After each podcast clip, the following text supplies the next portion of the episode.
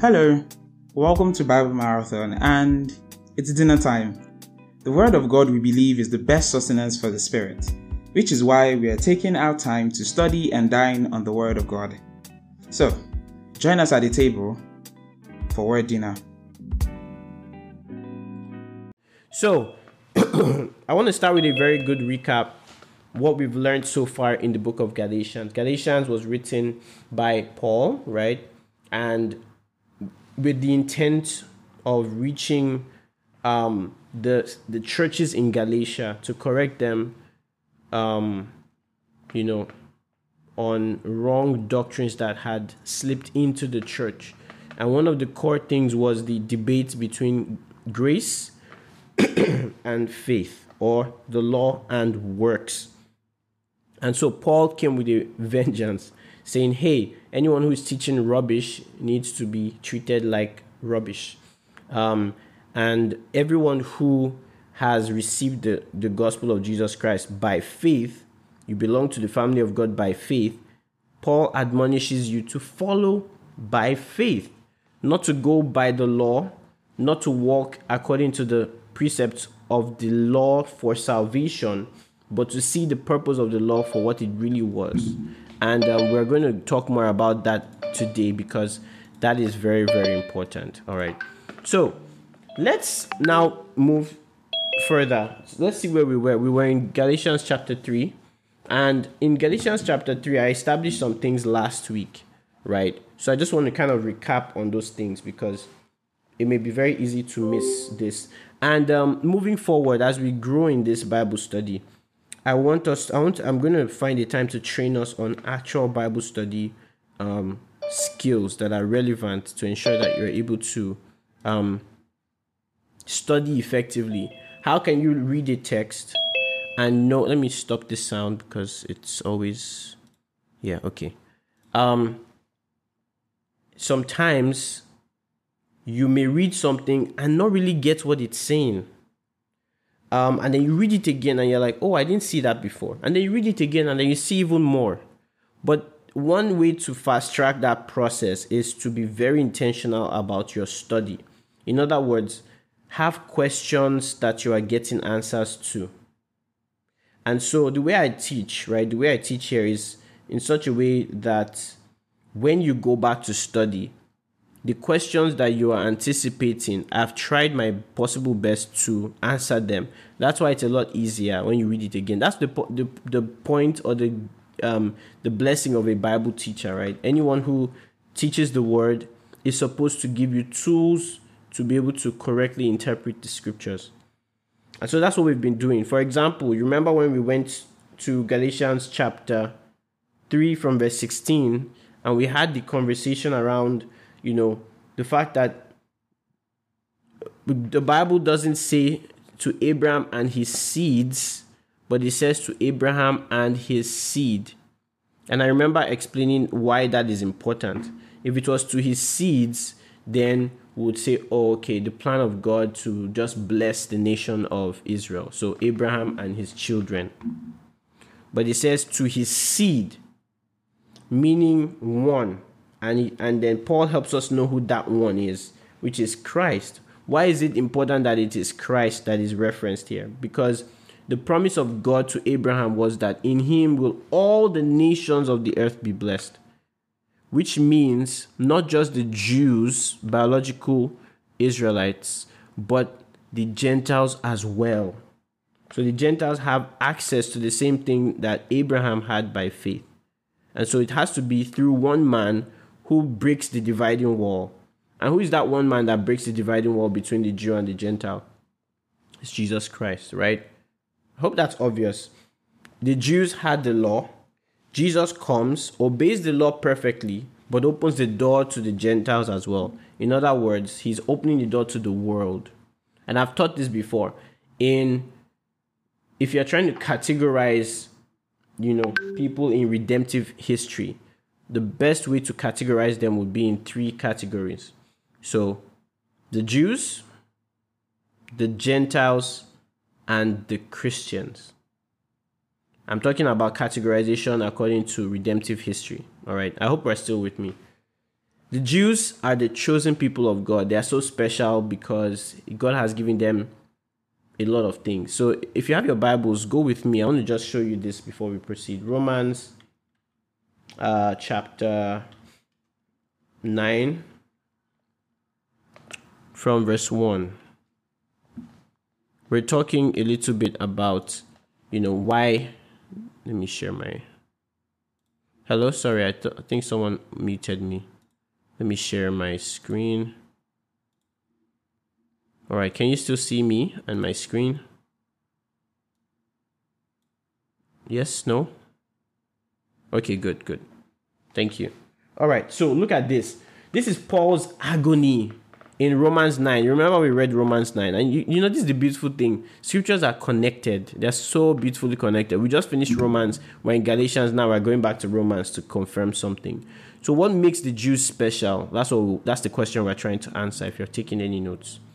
The Jews are special because number one, look at this text, Romans 9 1. I tell the truth in Christ. I'm not lying. My conscience also bearing me witness in the Holy Spirit that I have great sorrow and continual grief for in my heart. For who? Who is who is making Paul so upset and so sad and so sorrowful? He says, For I wish that I myself were accursed from Christ for my brethren. When he says brethren, who is he talking about? Fellow Jews, right? Because Paul himself was a Jew. So I, I wish I was accursed from Christ for the sake of my brethren, whom I love. He said, My countrymen according to the flesh. Look, now let's look at why they are special. Like why Israel? What is so special about Israel? Paul starts to list some things. He says, Who are Israelites? To whom pertain the adoption? This is a heavy statement. He's saying these are the people who the adoption pertains to. In other words, these are the people that are supposed to be the children of God. The plan of God was to have these ones as his own children. They, they, they strayed away, God brought them back. They are now his children, they've been adopted back. So, Jews were the original, or should I say, the prime receptors or receivers of this adoption, right? Then, what else do they have? It says the glory. What is he talking about? It could mean many things, but think about the fact that the Israelites saw the power of God in display. Which other nation in the entire world saw the Red Sea parting? Fire, pillar of cloud by day, pillar of fire by night. Manna from heaven, quail falling down from heaven. Um, you know the Jordan when when um, um Joshua was taking over, the, you know Jordan also drying up like, just think about all the things. Water from a rock.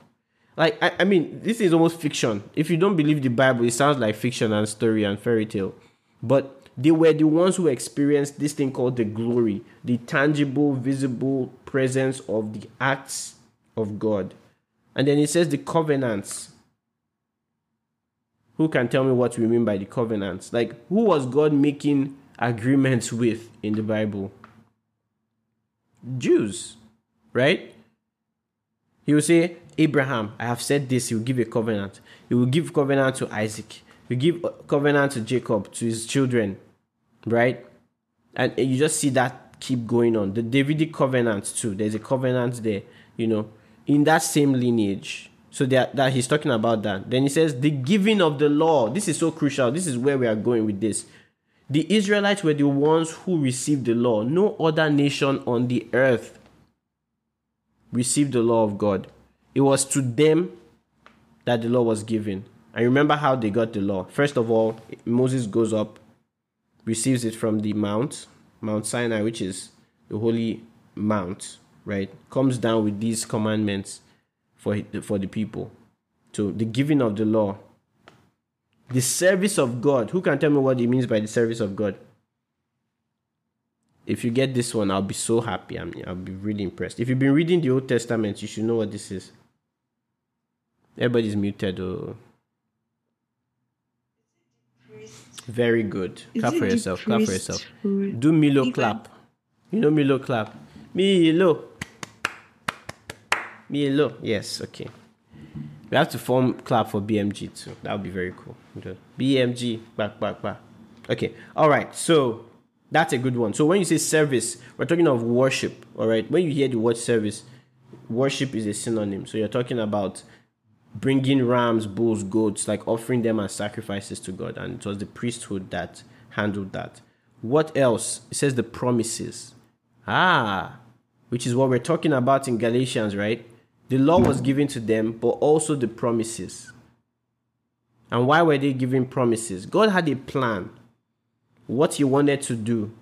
And just to keep His promises firm, we'll later learn in Hebrews that He swore an oath. Like that's how deep rooted God's like promise is to fulfill.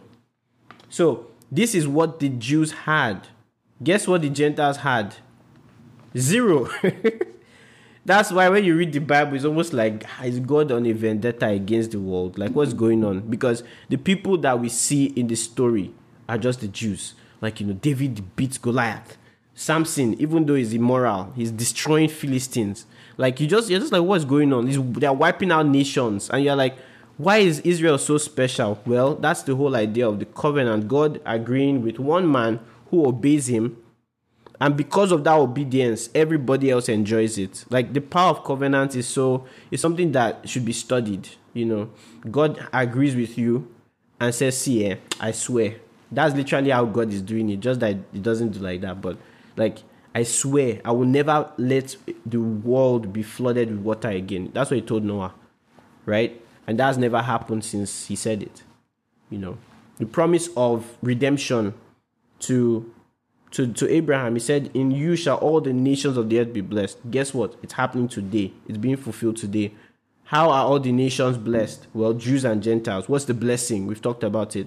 They are made righteous by faith. They don't have to work. It's just beautiful, right? So let's come back to Galatians and see um you know, just what we were building up. It says, um, and to seed as many, but as of one, and to your seed who is Christ. And I was explaining that Christ is the seed. I don't think I finished my argument. Jews, very special. Gentiles, zero. Right? It's almost like, who are they? In fact, let me show you this Bible study, right? I want to show you the the um the language some of the apostles used. You should feel bad when you read this as a Gentile, uh, but you just thank God like God, you're amazing. Thank you very much. So read um I want someone to read this verse for me. First Peter 2 9. But you are a chosen generation. But you are a chosen generation, royal priesthood, a holy nation, his special people, that you may proclaim the praises of him who called you out of darkness Okay, into question, his who is he marvelous talking light. about? Who is the chosen generation? The- okay, the Jews. You th- you think so? How do you get? How do you know? How do you know who don't he's hmm. talking about? What's the best way to check? Check verse- Verse, Check verse verse eight. 8. What do you watch out? What do you, do to know who the audience of the letter is? Good. So let's go there. Peter, verse 1 of chapter 1 of First Peter. Peter, an apostle of Jesus Christ, to the what? Pilgrims of the dispersion in Pontus, Galatia. You're hearing. So Galatia is Galatians that Paul writes to. So that should be some. As a Bible student, you're like, hmm, Galatia. You write it down because something important is coming. Cappadocia, Asia, and Bithynia. Who are all these people? Gener- generally, wha- are they Jews, Gentiles? Gentile. What's what's what's their category? Are they Gentiles because of Asia? Actually, Are they Gentiles? Because of Asia. Actually, Asia is mentioned. All right. This that's one clue, and then he goes on to say, um, and notice this to the dispersion. So very likely there are also people who are Jews and going to those places, right? But primarily the nations is mentioned in here are outside outs um outside of the sorry outside of the Jewish um what, what's it called? Yeah. Read you version, NIV. If you read like YouVersion NIV, they usually have like an intro. Peter was addressing So they talk about how Peter was addressing So- Gentiles. and that's that's another helpful tool so because you know he's addressing gentiles it now makes sense when it comes to um first peter chapter 2 and verse 9 and says but you are a chosen generation now what will interest you is if you have a bible do you have who has a bible that has a um the the um the what's it called margin and tells you where this was also quoted in the Old Testament. Who can't find it? I think it's in Deuteronomy, where they had this as well. If anyone can find it quickly, I can check it now. I just don't want to go off my notes, but First Peter 2 9. Yeah, Deuteronomy 10 15. No. Is it? Is it Exodus? Deuteronomy. Is it Exodus 19? Okay. I'm seeing okay, go to go to Deuteronomy 7 6. But how, how are you people checking? I don't want to lose anyone in this Bible study. So if you're wondering how are we finding this, if you have a Bible with a margin, you will see like all those small letters A, B, all those things next to the um to the verse, and then you can trace that letter to the footnote to find where it was ref- where it was referenced. Um, or you can use the internet. So Deuteronomy seven six, right?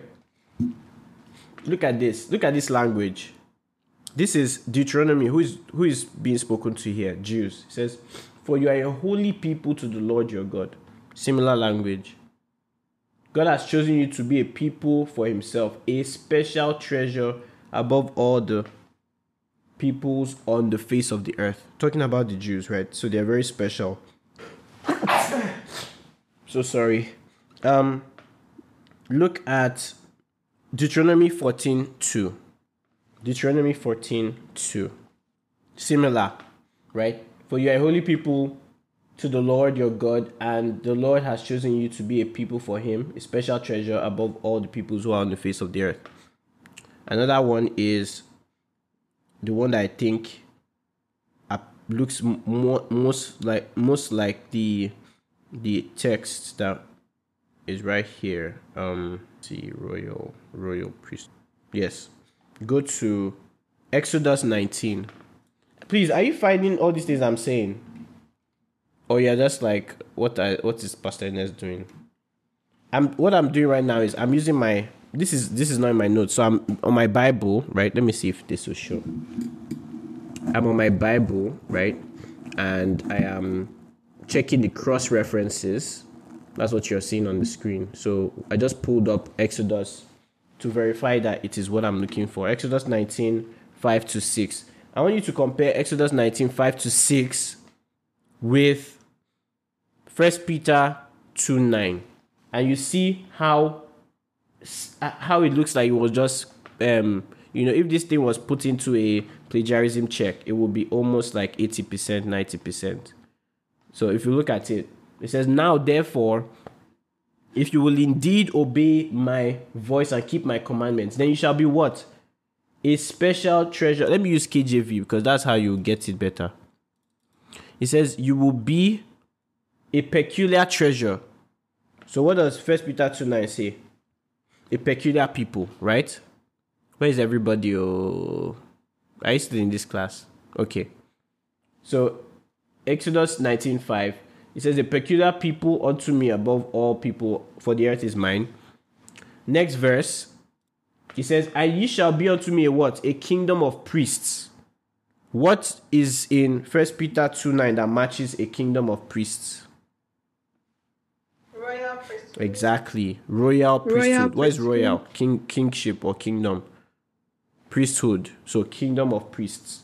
Then he says, and holy nation. Exactly the same thing here. But what's the difference? Here it starts with if you obey my voice and you keep my commandments, right? You keep my covenant. But in First Peter 2 9, the blessing that these people would have got by obeying the commandment, he just says to the Gentiles in First Peter 2 9, You are a chosen generation. so they didn't have to do anything, they didn't have to work and obey the covenants or the commandments and keep them like the Jews had to, these ones are just receiving it because of what? Because they're in Christ. So he says, "You chosen generation, royal priesthood, holy nation, peculiar people, that ye should show forth the praises of him who has called you out of darkness into his marvelous light. And the people who called out of darkness into his marvelous light primarily are those who did not even know God to begin with, which is what leads to the next verse. It says, Which in times past were not a people. So that's how you also know it's not Jews he's talking to. Because he had already already said in, in, in, in Exodus 19, You are a special people above all the earth, like I've chosen you. But now he's saying you were not a people at all. That's Gentiles. You didn't exist in God's agenda or in God's mind. You just it seemed like you were not existent. He says, But now you are the people of God. You had not obtained mercy, but now you have obtained mercy. So I'm saying all this to categorize for you Galatians 3, right? And just to help you understand what's going on here. Where he says, in verse 17, we talked about it the other day, right? God made a covenant with the people of Israel, made a covenant with Moses, and the covenant was the law. But before Moses was Abraham, and God made a covenant with Abraham, and that covenant was to bless the whole earth. So, which one is supposed to stand firm? The one that came before. The law was added so he says, um, this I say that then that the law, which was 430 years later, cannot annul the covenant that was confirmed before by God in Christ, that it should make the promise of no effect. So the law cannot make the promise of no effect. The law cannot annul what came before the law. So he says, For if the inheritance is of the law, it is no longer of promise. If you think you are going to receive righteousness by the law, then it's no longer by a promise. That means God is going against his will. But God gave it to Abraham as a promise. And what now? Now, this is the question. A logical question. I want you to use your, your, your brains. And I'm sorry I have a cold, but just please be with me. Um, and if you have any questions, just stop me. All right. The question I want to ask you is knowing already with all the things Paul has been saying, it seems like he's just beating down the law, right? It's like, first of all, you can't be saved by obeying the law. Forget it. Number two, the law just was added. It was not always the plan. God already had a plan with Abraham before the law came. The law came 430 years after.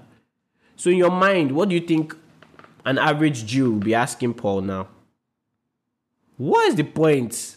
So what what's the point of the law? Why did it come in? If if there was already a promise and I cannot be made righteous by obeying the law, I just need to believe God by faith in Jesus Christ. Why is the, the law given? So that's what Paul is about to answer. So he says, What purpose then does the law serve?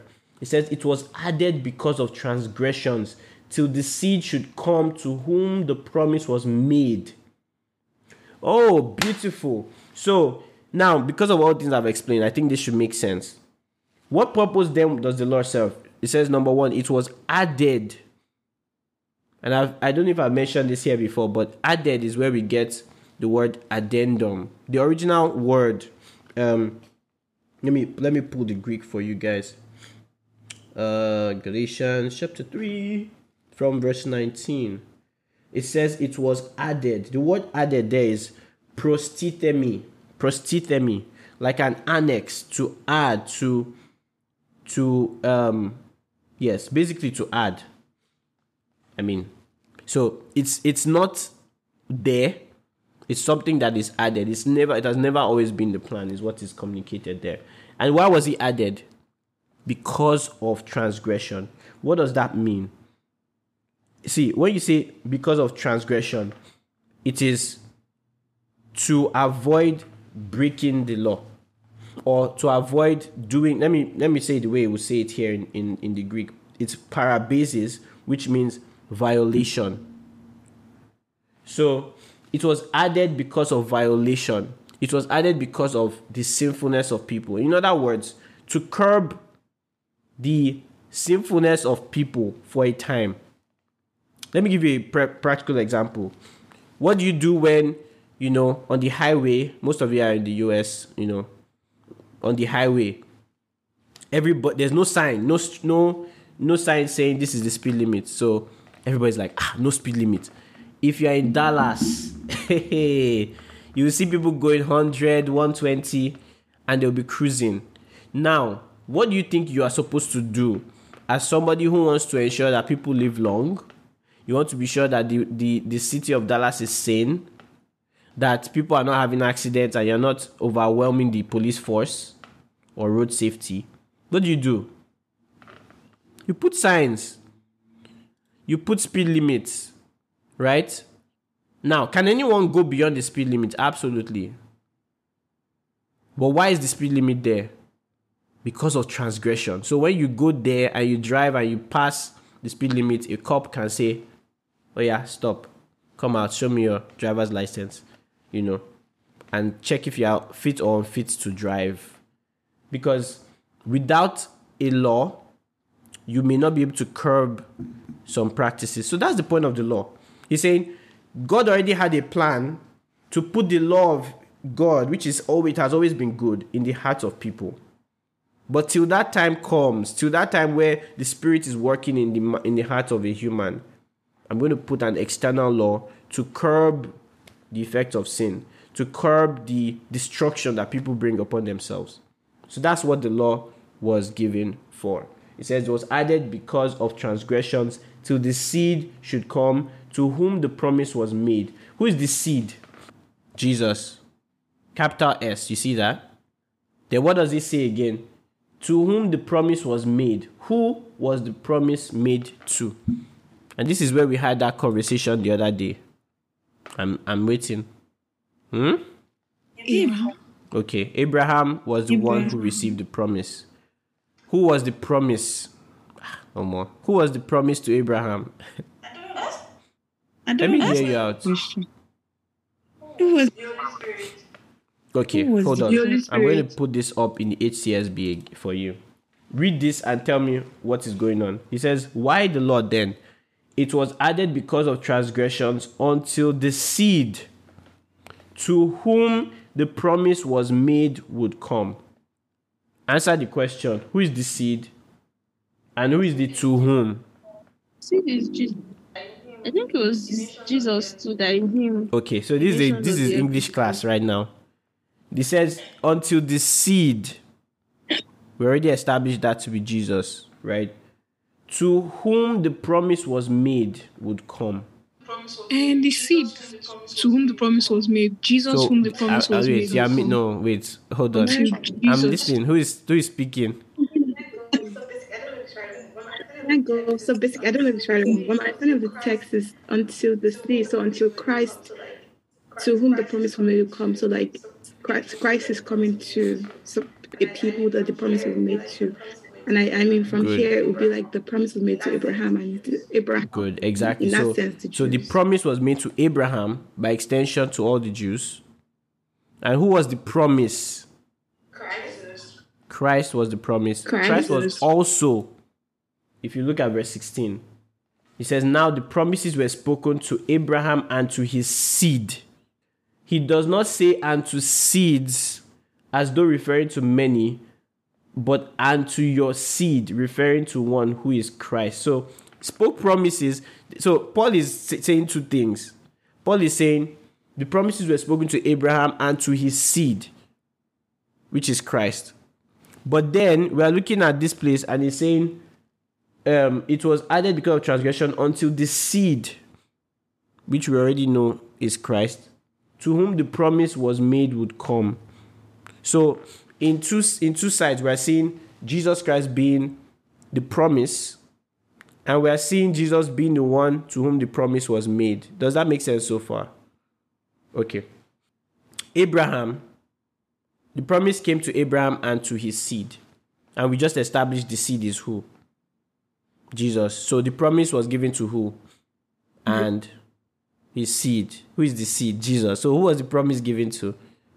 Okay, we're going to see it. It's going to make No, I sense. don't understand. So, okay, let me let me take you back a little bit, which is why I want I don't want to rush this at all. don't forget that Paul is using a human argument in this whole device that he's doing. So let's go back here. The purpose was that the blessing of Abraham would come to the Gentiles in Christ Jesus so that we could receive the promise of the Spirit through faith.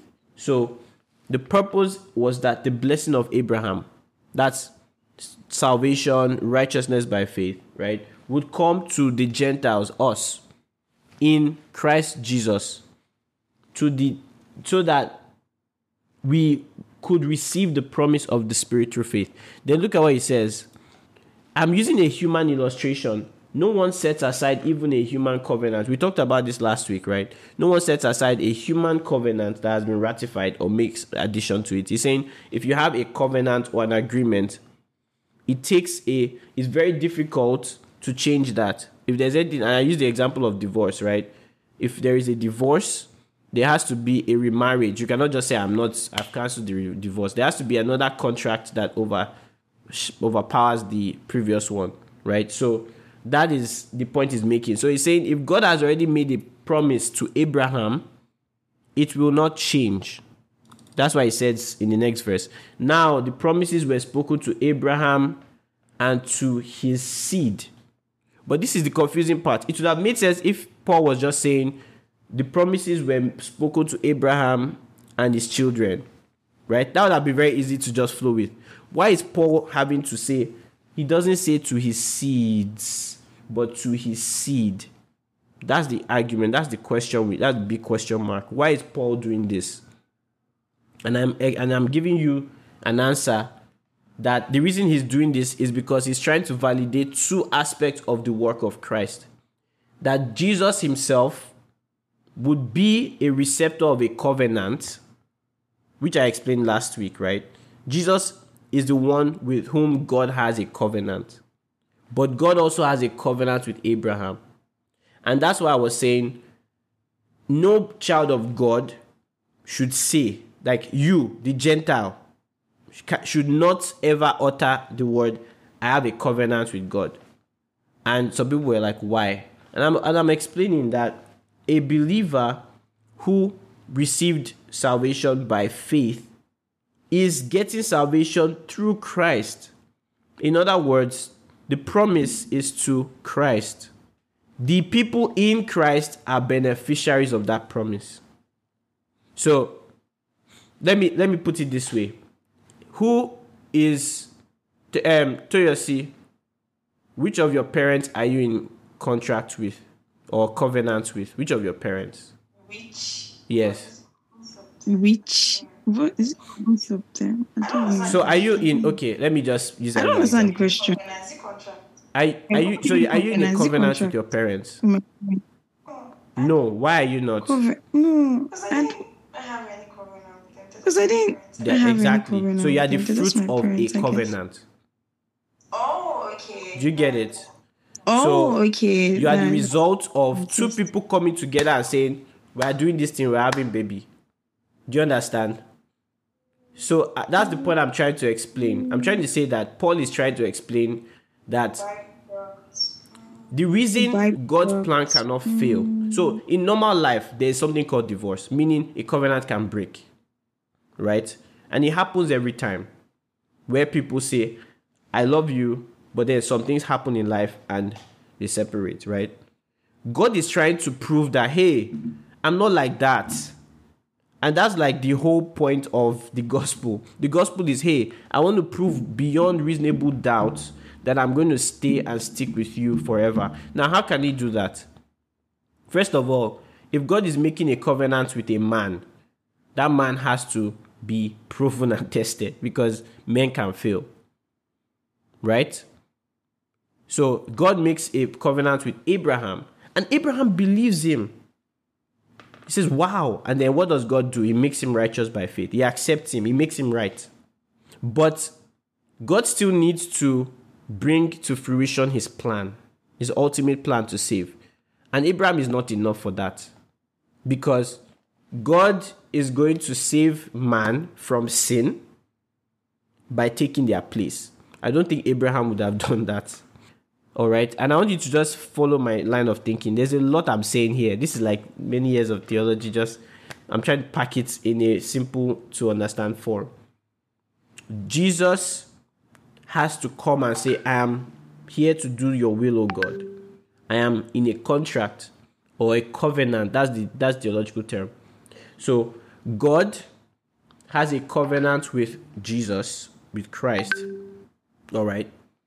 Jesus Christ fulfills his side of the covenant. God fulfills his own side. And because of the fulfillment of both sides, everything God planned comes to pass. And what is God's plan? That all the nations will be blessed, that salvation will come to the world, right? And so, what we are when we believe in Jesus is we are the fruit of that covenant God had with Christ. Are you following? So, because you believe in Jesus, you are a beneficiary of everything Jesus gets from that covenant, the result of that covenant. That's why I can say, that's why you can say I am God's covenant man in Christ. You can say, um, Blessed be the God and Father of our Lord Jesus Christ, who has blessed us with all spiritual blessings in heavenly places. How do we get the blessing? In Christ. Outside of Christ, you don't have any blessing. Why does Peter say you are chosen, a chosen generation, a royal priesthood, a holy nation? He calls you that because you are in Christ. So, the good thing about this, if God was in covenant with us, guess what would have happened? Would have broken it. In fact, let me show you from the scriptures. Ah, dear Lord Jesus, where's that scripture where it says, uh, God, uh, said, uh, I gave them a covenant and they break, they broke it.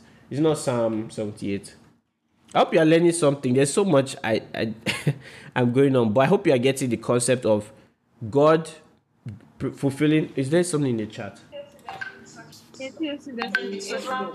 Okay, okay. So Did Abraham notice keep his own the- the- covenant? God gave a covenant to the people of Israel. What do we know they did? They broke it now, right? Now, what did God give Abraham?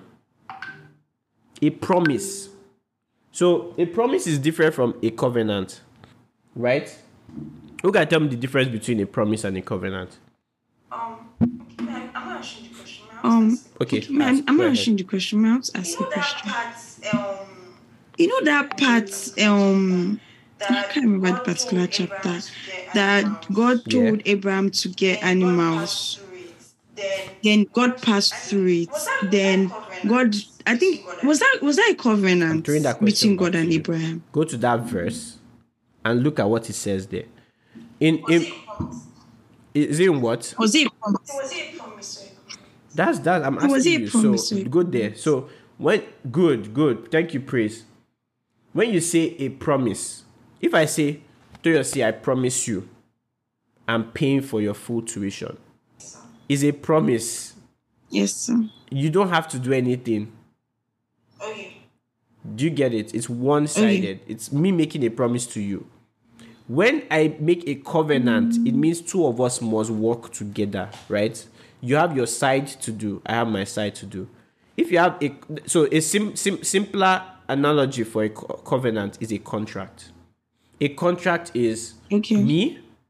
Okay, I'm supplying ABC food. Your own side of the contract is to sign and pay me. If you don't pay me, I don't have any legal right to supply you food. Does that make sense? That's a contract. And that is a covenant. Yeah. So when God gives you a covenant and you say, Yes, I will do it, if you break your own side of the covenant, then you get the, the, the problems that come with that that that you know contract, all the downsides, all the legal co- um you know results of that. So do you get the difference between a promise and a contract or a covenant? Yes, one is bound Yes. Both one are is binding. binding. One is not. by one is dependent on But one is By- de- one is dependent One on- is dependent two- on one party. That's the promise. But the other one is dependent on two parties. Yeah. So what was God doing Abraham? I, I don't know because A promise, right? I- I Are don't we know not reading because- Galatians together? no yes, but I was asking like No, yes, but I was asking like you said I should go back No, to no. I said go to where you found the. and Genesis. Yeah, uh-huh, yeah. What? So go ahead. It's and read what Genesis you now. I did a video um, passage he did the, the um, passing the thing, I said, on that day, the Lord made a covenant to Abraham and said to your descendants, I give this land from the blah, blah, blah, blah.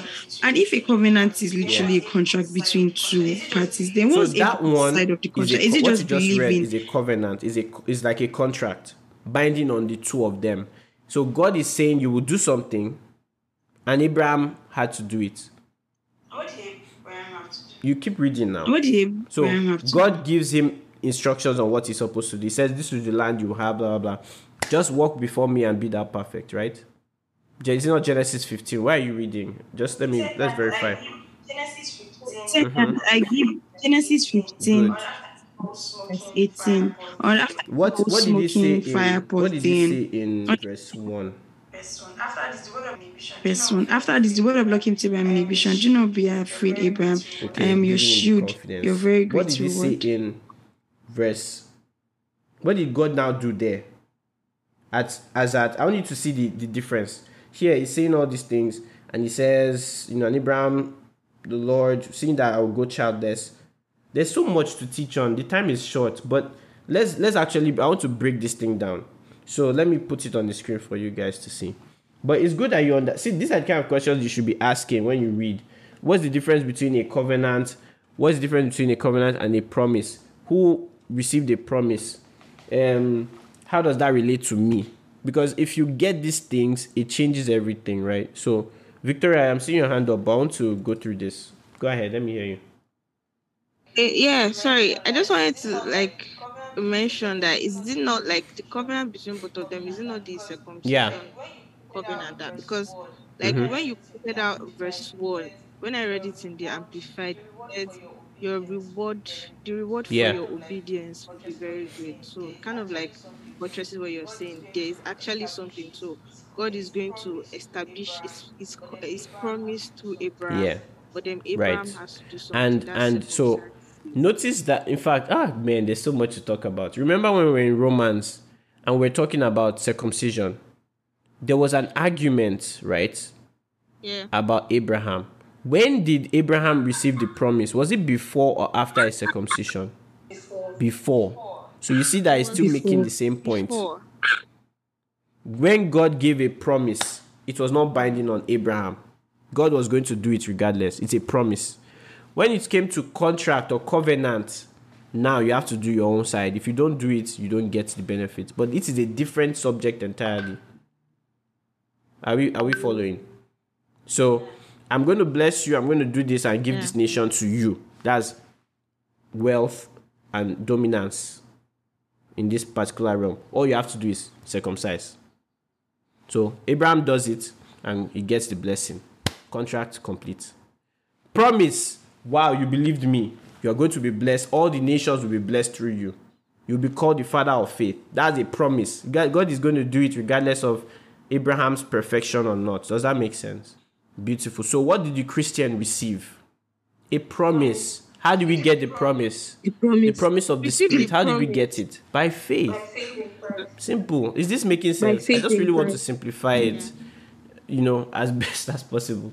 So, it, Genesis 15, you know, before we even see the old covenant part come to play, verse 6, the verse that everybody is always quoting Abraham believed the Lord and it what? Was credited to him as righteousness. This happened before everything else. Because if you keep reading, that's where you now see, you know, where he said, Lord, how do I know that I'll possess this land? Then he says, Okay, bring bring this animal, bring this animal. You know, he sacrifices all that. And then you see how there's now like a covenant with God and Abraham. But that's different. That's different from the promise and the what what um Paul was teaching us in Galatians. All right. Here he's saying the Lord made a covenant with Abraham. What was the what was the covenant? I will give this land to your offspring. This is not talking about Jesus. All right. So let's now come to Galatians. Um. Oh, someone's asking. Yeah. Okay. Pastor, Ernest, I have a Scripture where like the Okay. covenant with Christ the scripture Okay. where like the Yes. covenant with go Christ is Hebrews. written. I like how we are jumping everywhere. So Hebrews seven. Uh, let me see. I'm gonna have to search for it if you guys don't mind, but it's in Hebrews. Um, where it says, I have come to do. Okay, good. So let's start here. What is the covenant God is going to make with the people? Let's start from here. So go to Hebrews chapter 8. Um, okay, we'll stop here. And I, I really wanted us to move forward, but I hope you guys are getting value, even though we are saying Galatians and we're jumping to every every book of the Bible. But it helps. Once you if you can pick something you've learned from each session, that's success for me, right? So uh, Hebrews 8 5. I'm going to read this and just explain if I need to. These serve as a copy. What is he talking about? He was talking about like high priest and all of those practices that they did. These serve as a copy and a shadow of the heavenly things. Um, as Moses was warned when he was about to complete the tabernacle, for he said, Be careful that you make everything according to the pattern that was shown to you on the mountain. But Jesus is comparing the law and the, the, the practices of the law with Jesus. He says Jesus has obtained a more superior ministry, and to that degree, he is the mediator of a better covenant. So, notice there's a covenant, and Jesus is acting as the mediator. What is a mediator? Simple, simple. What when they say someone is a mediator, what does that mean? Huh? Someone that stands in between, right? If if when the Bible says um, he is the mediator between God and um, for we have one mediator between God and man, the man Christ Jesus. First John, right, talks about a, a mediator. All right, which has been illegally enacted on better promises. You are seeing the word contract, covenant, and you are seeing the word promises. There's a whole lot going on here. Um, so I said, how did Moses remember everything God told? He wrote it down now. He, God instructed him to write everything down. All right, verse seven. Now, this is where I don't want you to miss me. This is very important. For if that first covenant had been faultless, no opportunity would have been sought for a second one. Who can tell me what covenant is being mentioned here? The law, exactly. The law, the practices of the law. If it was faultless, there won't be need for another one, right? But there was a need for a second one. So it says, how, why was there a need for a second one? Something happened with the Jews God gave them a covenant that they could not fulfill. And this Darius question I'm answering. I'm just sequentially building the case. So he says, for finding fault with his people. Who are his people? The Jews. God found fault with them. He, tell, he told them, I have a covenant for you to keep. And the, the law, the, the covenant was binded by the law. It was the law. I will give you this. This is the land I will give to you. You must fulfill all the things that the law says all you have to do is do everything the law says. And they said, we will do it. That's a contract. Sign here, sign here, sign here. Abi? So God had a covenant with the Jews. And he says, but he found fault with them. For, but finding fault with his people, he says, Look, the days are coming when I will make a new covenant. So you people are making making a mess of everything, but I'm going to make a new covenant with the house of Israel and with the house of Judah. So there's going to be a new covenant that would replace that one. Not like the covenant I made with their fathers on the day I took them by the hand and led them out of the land of Egypt. Because they did not what? Continue in my covenant. I disregarded them, says the Lord. Then he now tells us this is the one that you guys know, right?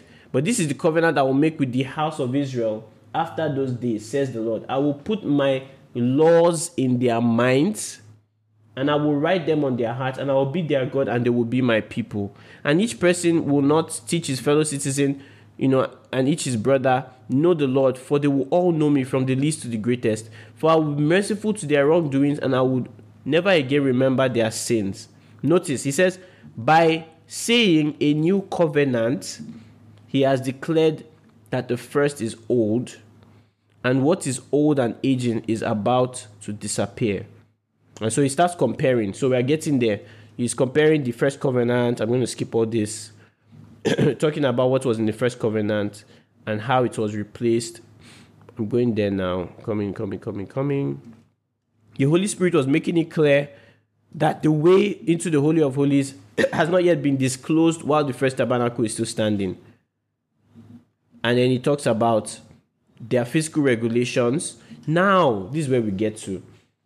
He now says, but the Messiah has appeared. So notice he has been building his case. All these things was were going on, but now the Messiah has appeared. Who is the Messiah? Number one, he's called the high priest. What is the high priest supposed to be? Mediate, right? That's the idea. The same phrase, mediator. But he's not only the high priest. What else is he in the book of Hebrews? What is what is the ministry of Jesus in the book of Hebrews? What is it described as? He's a high priest, meaning he's standing in between God and sinful people. Right? What else is he? The lamb, the sacrifice. All right. So, in other words, he is typified as the receiver of a covenant that okay how can i explain this? People had a covenant they failed at it. For everything to be right god is still a covenant god. So when you say covenant keeping god that's a very theological sound theologically sound song. You just have to understand what you are singing. It's a heavy statement. God is a covenant keeper. So God is now going to have a new covenant with his people. But how is he going to do that when people are failing in the first covenant? God is going to reenact a new one. We just read that earlier, right? So there's going to be a mediator, but there's also going to be someone who is the recipient. So let's follow that. It says, In the greater and more perfect tabernacle not made with hands, that is that is not of this creation he entered into the holies of holies not by the blood of goats and calves. So he's going as a priest. But he also went in with something else his own blood. So he's also the is the mediator and the sacrifice having obtained eternal redemption. And then he goes on and goes on and goes on. Now i'm getting to the point where the, uh, the question will be answered. He says how much more the with the blood of the Messiah, who through the eternal Spirit offered himself without blemish to God, cleanse our consciences from dead works to serve the living God. Therefore, he is the mediator of a new covenant, so that those who are called might receive the promise of the eternal inheritance. Because a death has taken place for redemption from the transgressions committed under the first covenant. Now, pay attention. Where a will exists, what is a will? A contract. But speaking to us, when somebody, um, when I say, "Oh, ha, do you, does your dad have a will?" What am I saying? It's a contract, but it's a contract based on what? His death. He dies, and when he dies, that contract is taken into effect. All right. So, a will is something he has as a contract and it is binding, it is signed with the judiciary and this person, and it is supposed to be enacted when? At his death. So I have a contract with the legal system, fulfill this thing when I have died. So you are seeing the second layer of, of a contract now. In one case, he is the mediator of a covenant. In another case, he is the he has a will based on a contract or a covenant he has with the, the, the legal system because they have to keep it. You have signed that this must be done regardless of me, like it must happen when I'm dead. All right. So he says, where a will exists, the death of the testator must be established. That's what I just explained. The will is not useful until the death of the testator, the person who is, you know, signing that covenant or contract. For the will is only valid when people die, since it is never enforced when the testator is living. And by the way, when we get to Hebrews, I'll break this thing down a lot more. This is why even the first covenant was inaugurated with blood.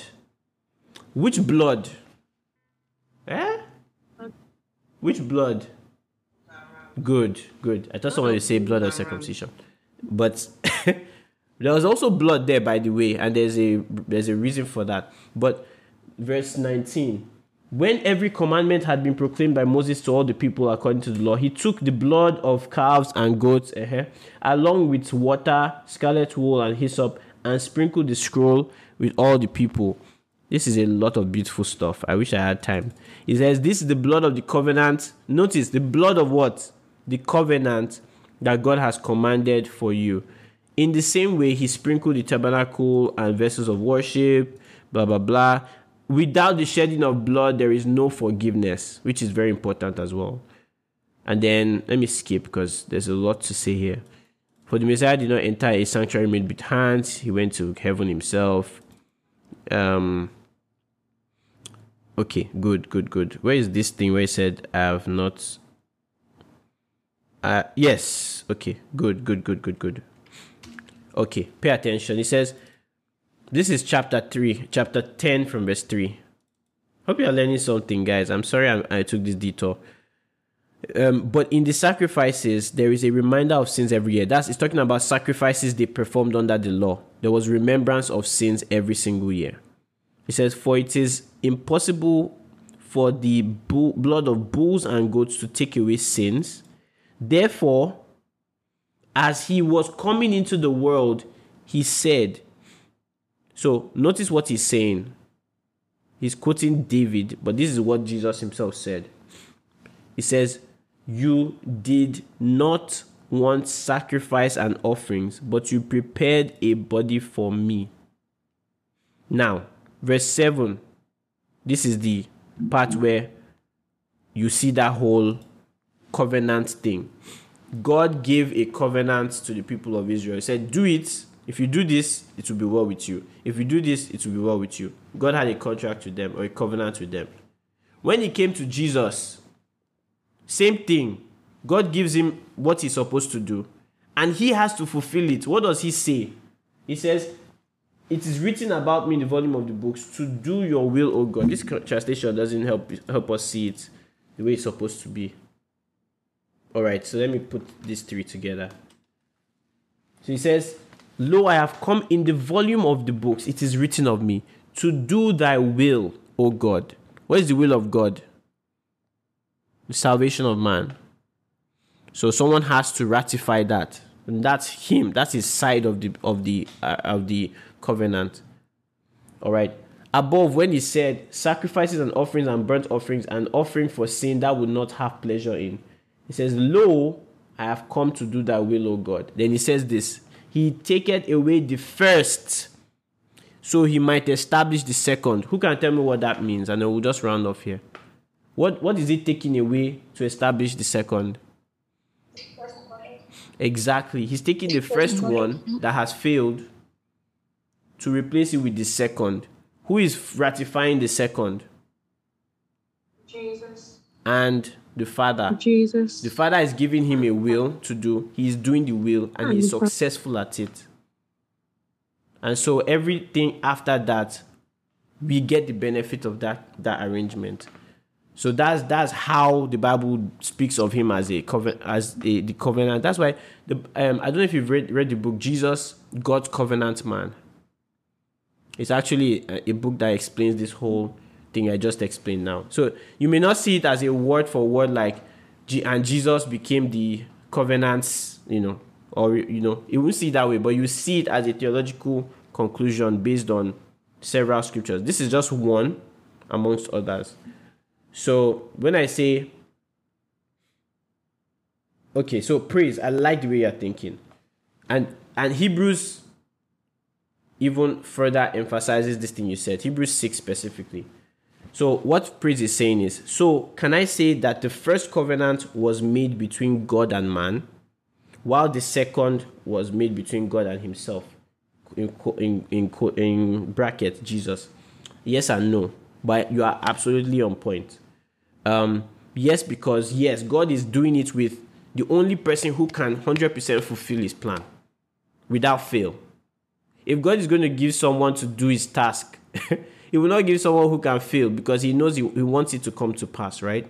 And so it makes sense to do with the second person of the Godhead, the one who is also divine. So that's where I would say 100%. No, in the sense that God is not co- having covenant with himself, you know, it is with Jesus. The distinction is clear in scripture, right? But you get the point. Like I'm sure maybe when we do a teaching on on the Trinity, I think there's just a better way of understanding these things. That helps us, but you are 100% on track with that statement. Sorry.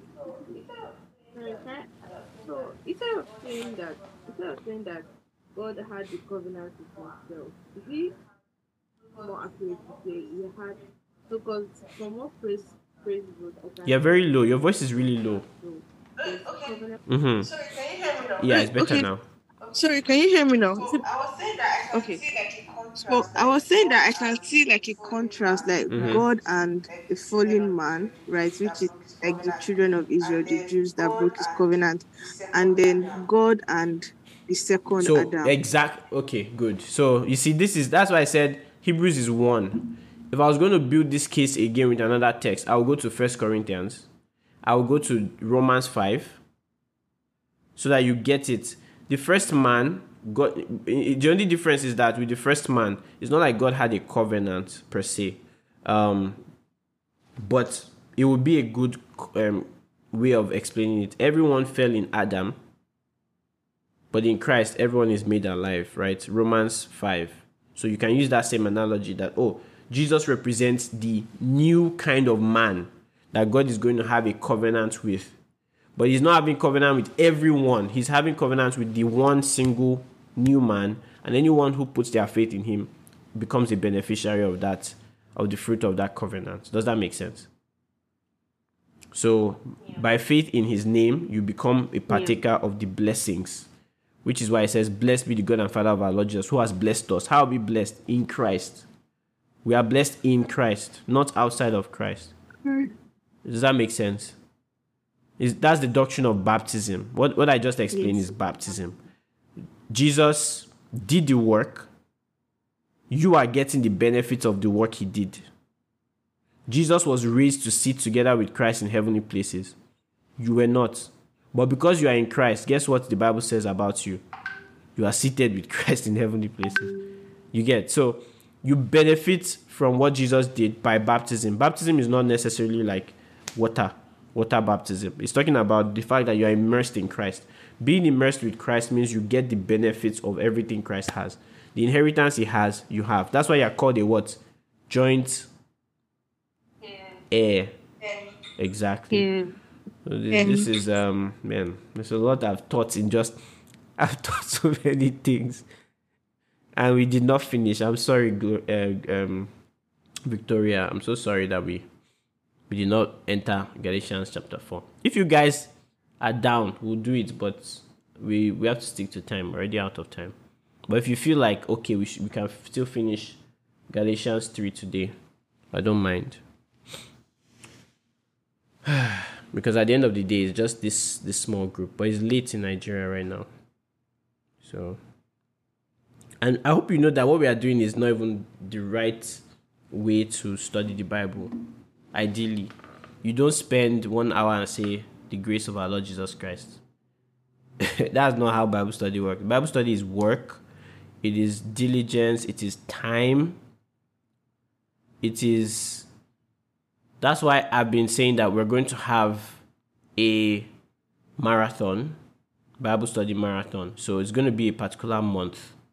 Um, I'm not sure, but it will be in the summer, and we'll just go like for hours. We'll just pick a subject and just go for hours, and answer all the questions on it. Please, I'm seeing your hand up. Yes, um, I have a question. Yes, um, I have a question. It's not. It's not really about um.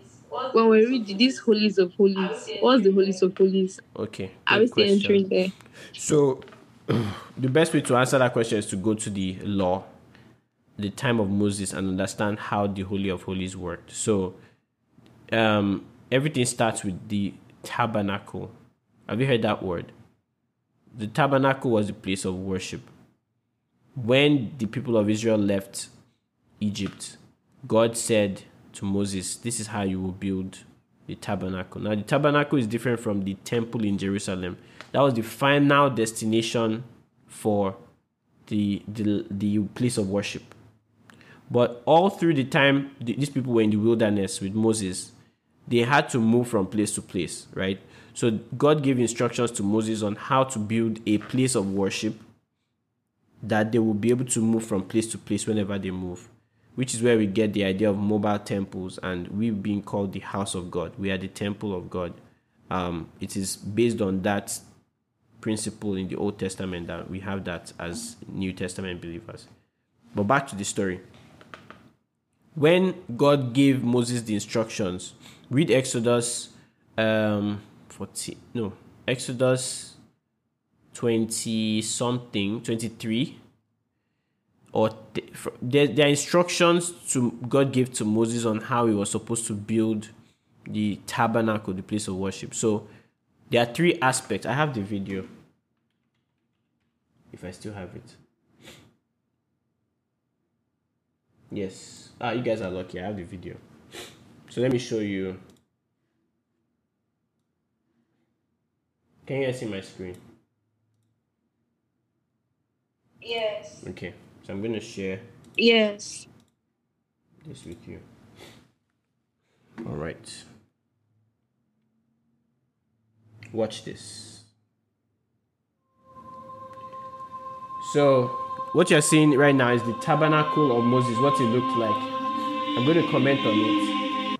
You can see that everything outside here is where they were living, but there was a place demarcated for worship. All right.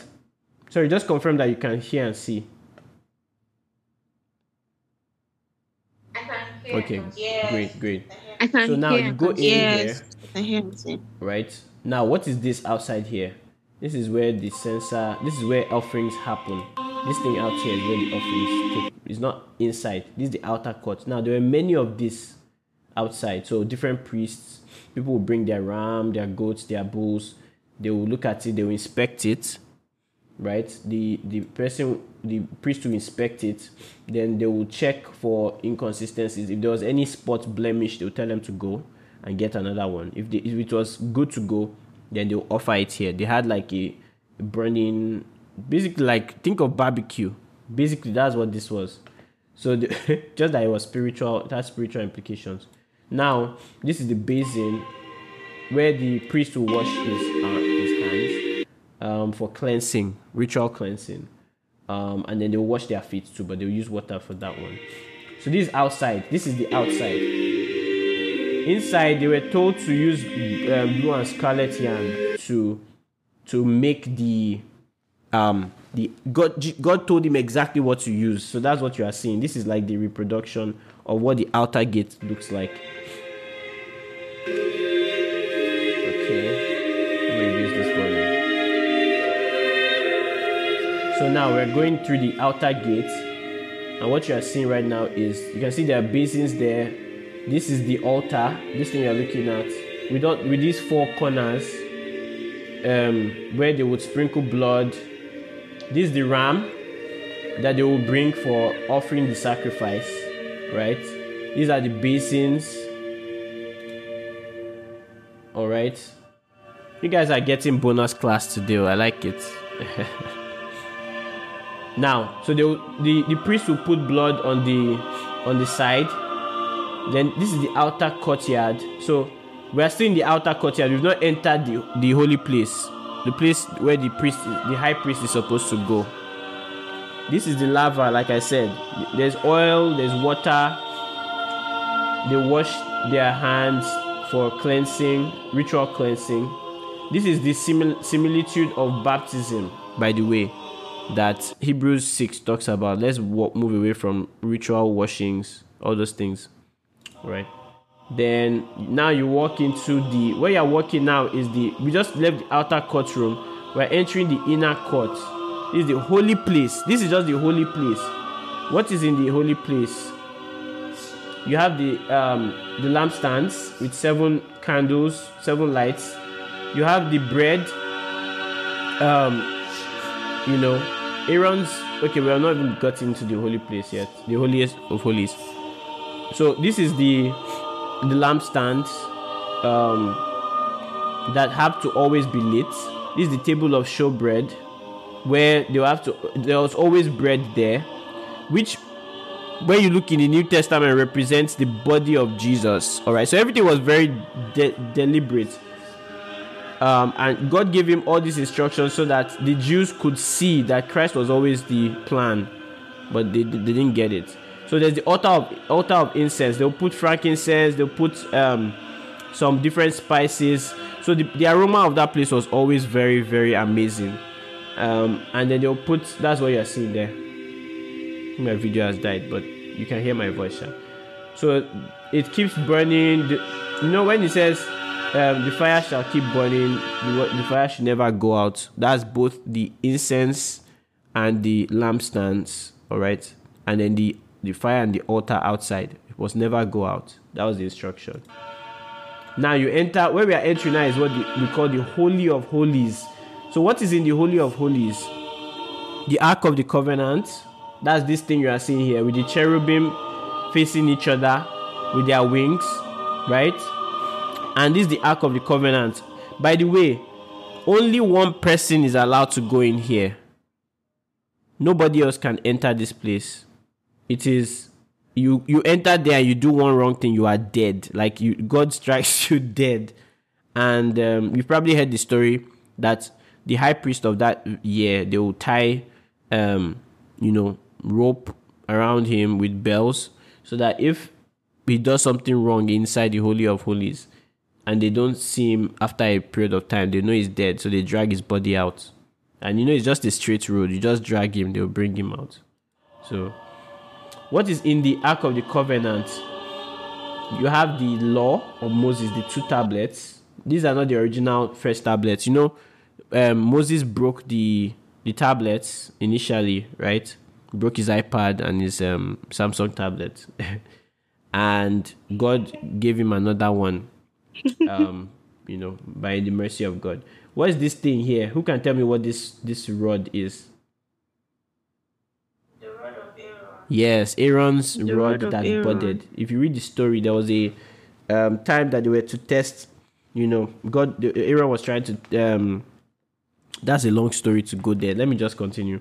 But basically, um, the rod that was already dead budded with with with um, plants, and it was added to the to the Ark of the Covenant, right? So those are things inside. Then there's also um, what's the third thing that's inside? I'll have to remember. I'm not sure. And then this is what the high priest will do. The blood after they've done all the offerings outside, the blood still needs to also come into the to the holy place. So the holies of holies rather. So that's what Jesus did in the heavenly temple of God, in the heavenly tabernacle. Everything here was just a picture and a type and a shadow of what God, you know, in Christ was doing. But the fulfillment came when Christ actually went in as the high priest to the Holy of Holies and also sacrificed himself. So his body, his blood was what was offered, which is which makes sense that it is in the spirit realm because how would he be alive to offer his own blood, right? So it's a spiritual. Everything pointed to the spiritual um, plan of God.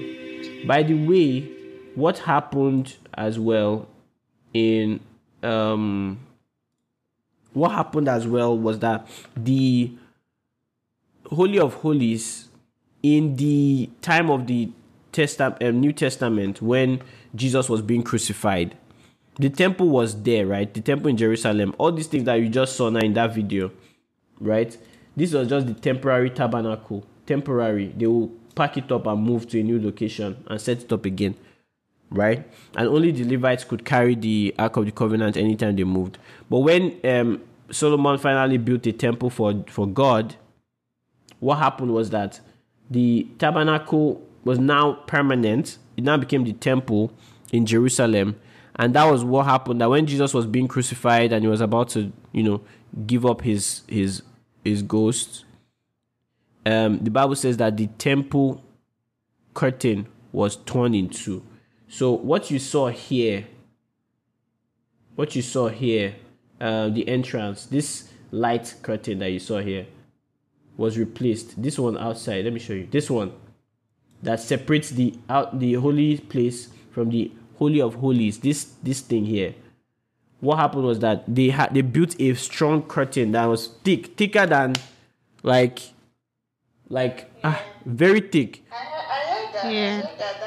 I heard that that. I heard, that I heard that that curtain if four animals like if they tied it at the Mhm. four animals to edges like horses and the animals were to like run apart in opposite Exactly. directions. It was that very won't firm and strong. But guess what happened when Jesus was crucified? The Bible says that the temple, the curtain was torn into from where? Top to bottom. You need to understand the significance of that because when you say something was torn from top to bottom, it had to only be God. because bottom to top, oh, someone can be under and you know you tear it. You know when you want to tear clothes from the bottom, you rip it. But the, the fact that the temple was high and it's tall from top to bottom, signifying two things. Number one, the demarcation between the holy place and the holy of holies has been broken by the work of Christ. So any everyone now has access to the holy place, which is um, Hebrews. What the Bible says that we can approach the throne of God. You know, in other words, you can come to the holy holy place. Right. The second conclusion you can make is that the law is done with. Like the fact that something so sacred has been torn like that is God's way of just dabbing and saying we are done with this testament. Christ is the fulfillment of the law, right? So hope that hope that makes sense and that helps. Yes. Thank you, P. You are welcome. You're very Thank you, P. Yeah. Any other question? I feel like we should just be doing question and answers on Word Dinner some days. We should just have one day dedicated to that. But at the end of the day, some of the questions come as a result of what we studied. So maybe that's not a good idea. Okay. Um, I think I'm good. Um, I don't know if there's any other question. Let me turn on my video just. Uh, don't know what's showing. Yeah. All right. Thank you guys for for tuning in. That was an awesome meal. Thank you for joining us as we studied the Word of God. If you would like to join the actual Word Dinner sessions live on Fridays, you can visit the link bmg.disha.page. It's always on Fridays, 9 pm West African time. Don't forget to follow us on Instagram at bmg.global and see you when next it's dinner time.